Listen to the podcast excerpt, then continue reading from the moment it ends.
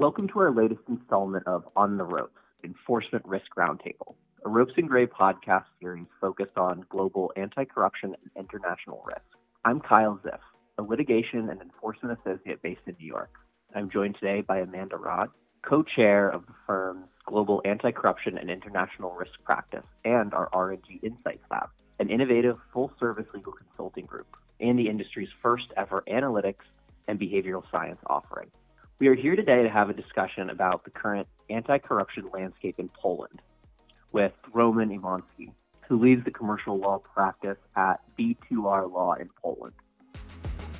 To start off, Amanda, could you give us a little bit of background on what we'll be discussing today? Happy to dive in.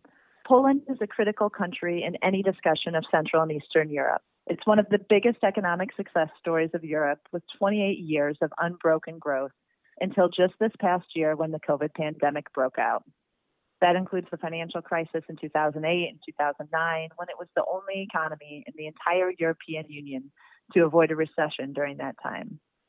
In recent years, Poland has become somewhat of a hub for the CEE region, with a number of global companies setting up their regional headquarters in Warsaw.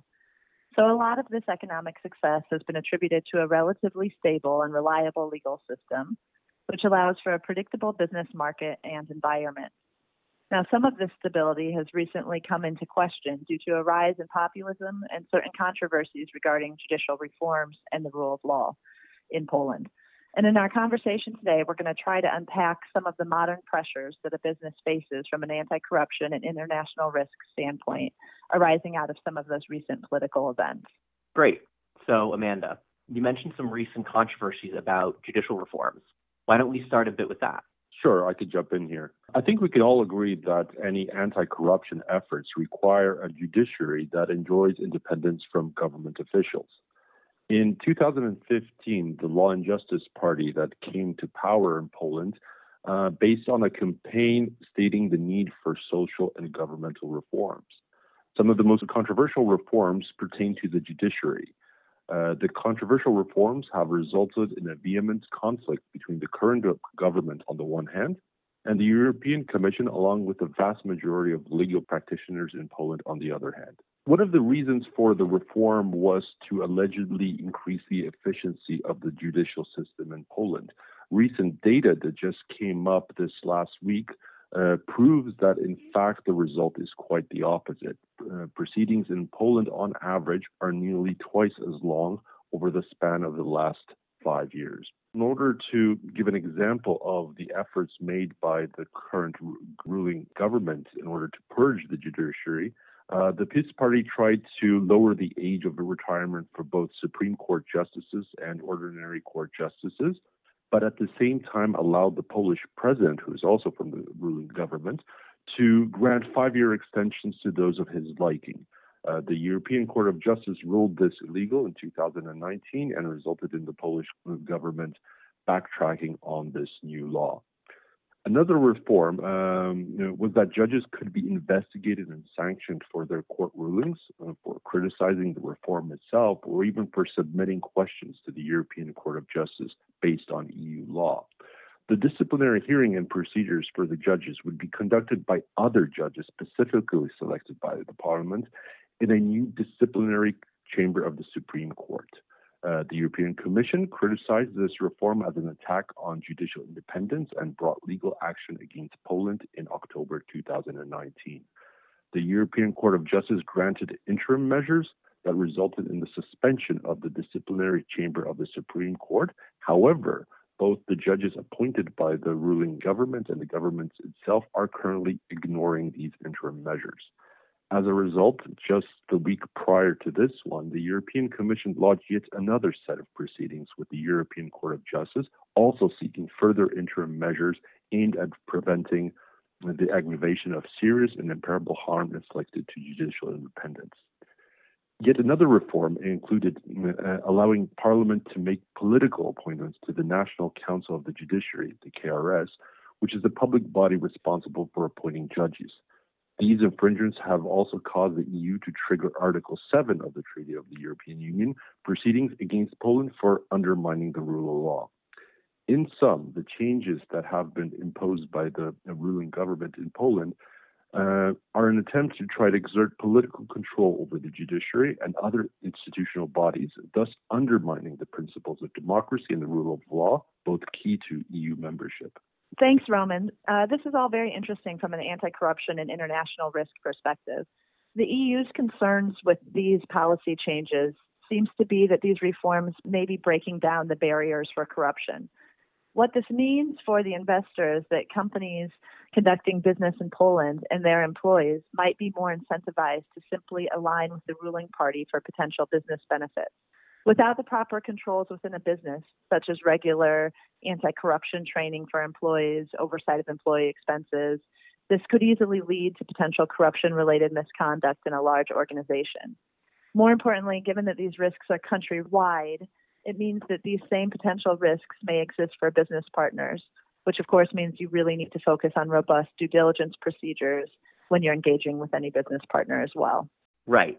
So these reforms can actually have a material impact on the day to day operating costs of running a business in Poland. Taking a step back, though, has this really changed the process from what a business should have been doing in the first place? That is, Poland has for many years before any of these recent reforms had laws in place against bribery and influence peddling. So companies have always been barred from exerting influence over a public institution or a public official. It's a good question, and it's certainly true that global businesses should always develop and maintain robust internal procedures and controls. But I think the key point here is not that these things are illegal, but that the recent political developments may have made it more likely for corporations to face these risks. And with the higher risk, companies really need, need to dedicate more resources for identifying these potential problems and combating them. I agree. Uh, the more the judiciary gets politicized, the higher the risk that corruption starts to gain greater footing in Poland once again. Government officials or political appointees, knowing that they may count on backing from politically appointed prosecutors or judges, may be more willing to demand favors from representatives of uh, foreign investors.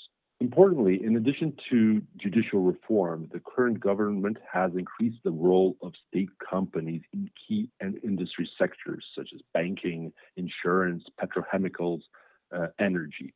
Uh, this means that there is also much more potential exposure to the government and government related entities for companies doing business in Poland. Now, further adding to this at risk. That all makes sense. Looking to the future, Roman, how have you seen these disputes regarding judicial reforms between the EU and the government panning out? A positive scenario foresees the EU institution effectively cracking down on these undemocratic reforms, thus forcing the current government to adjust course. Maybe political change in Poland down the road will lead to an abandonment of these illiberal reforms. A much less favorable scenario sees the Polish government's conflict with the EU escalating, the ruling party ignoring European Court of Justice rulings, and taking over even greater control over the judiciary. Though support for EU membership remains relatively high in Poland, hence a Polexit similar to Brexit is hopefully not a threat for now, but Poland may fade away to the fringe of the EU, similarly as in the case with Hungary, hampering further development and putting legal stability at risk. In either case, it is advisable that investors follow these developments closely. The risk may seem immaterial for some for now, but without an independent judiciary in Poland, investors' rights may be in jeopardy when they need to seek protection before Polish courts sometime down the road. Yes, I definitely agree that investors and companies operating in Poland should definitely be uh, paying attention and taking the appropriate compliance measures uh, in their businesses. Really, regardless of the outcome, it's clearly a time of considerable change in the Polish political and government structure. And we typically see in any country increased instances of bribery and corruption during politically unstable and turbulent times. Not only can this pose risks within Poland, but it can uh, be doubly problematic for companies and investors in the US and the UK, where laws such as the FCPA and UK Bribery Act uh, target precisely this kind of conduct. So, to recap, for those doing business in Poland now, it appears exceedingly important in today's political landscape to implement strong anti corruption and other compliance policies within the organization and all of its subsidiaries. And for those looking to acquire an entity based in Poland or with operations in the country, a detailed due diligence process considering any and all potential interactions with government entities appears to be warranted. Yes, and companies should always be organizationally prepared for potential uh, regulatory, including criminal proceedings, in light of the current political climate. Completely agree.